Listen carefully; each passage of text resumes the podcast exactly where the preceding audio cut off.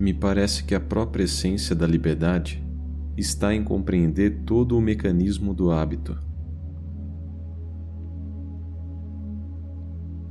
Tanto consciente como inconsciente. Não é uma questão de acabar com o hábito, mas de ver totalmente a estrutura do hábito.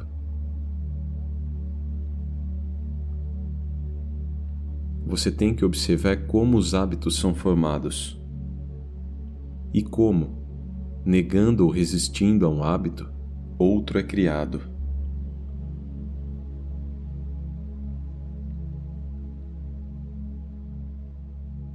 O que importa é estar totalmente consciente do hábito. Porque então, como você verá por si mesmo, não há mais a formação de hábito.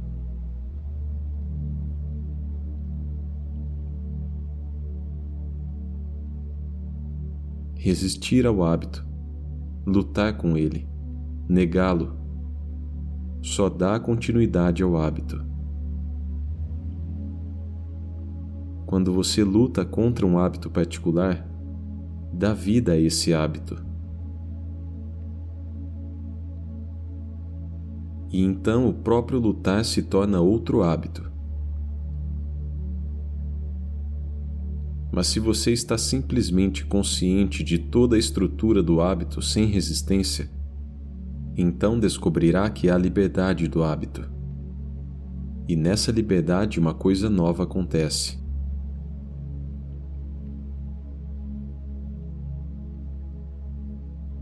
É só a mente embotada, adormecida, que cria e se prende ao hábito.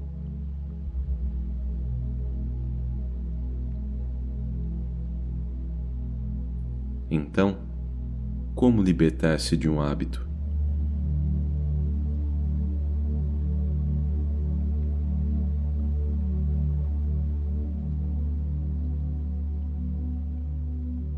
Atenção. Isso requer uma atenção completa.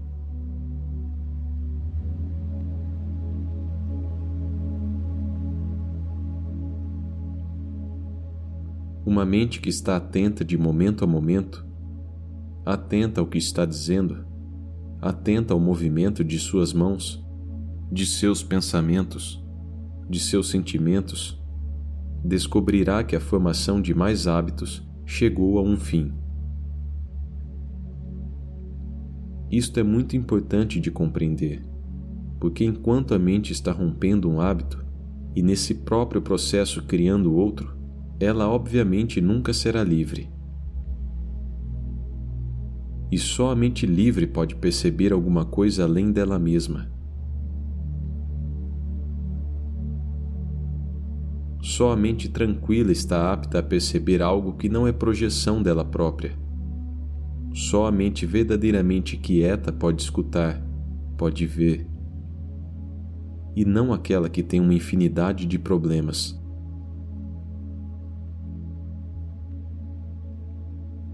perceber a mente que não pode ver, por causa de seus numerosos problemas, esse reconhecimento da própria incapacidade de ver dá origem ao ato de ver.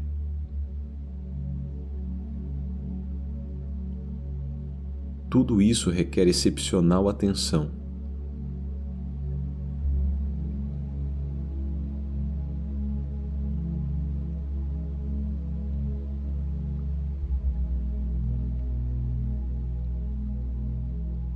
Quando sois capaz de atenção completa, não dividida, não apenas atenção intelectual ou verbal, capaz de estar atento com todo o vosso ser, corpo, mente, emoção. Vos achais, então, num estado de suprema sensibilidade. Só então a mente é virtuosa. Observe sua própria mente. Para ser livre, a mente deve não só ver e compreender o seu movimento pendular entre passado e futuro, mas também estar atenta aos intervalos entre os pensamentos.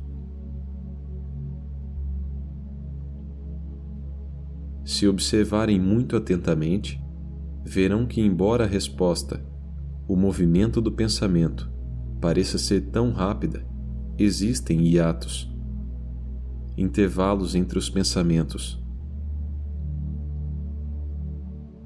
Entre dois pensamentos, dá-se um período de silêncio que não está relacionado com o processo do pensamento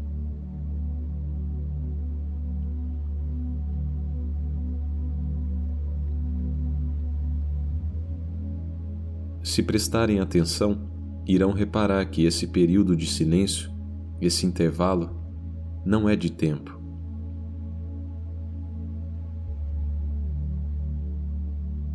E a descoberta desse intervalo liberta-vos do condicionamento. Ou melhor, não vos liberta, mas dá-se uma libertação do condicionamento.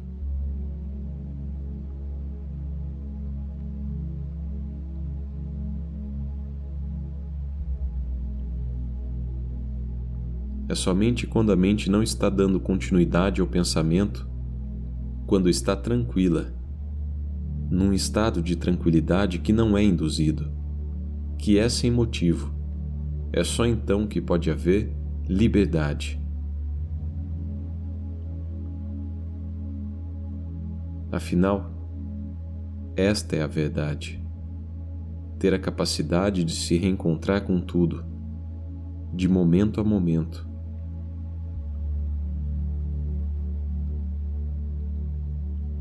sem a reação condicionante do passado, para que não haja o efeito cumulativo que atua como barreira entre si e o que é.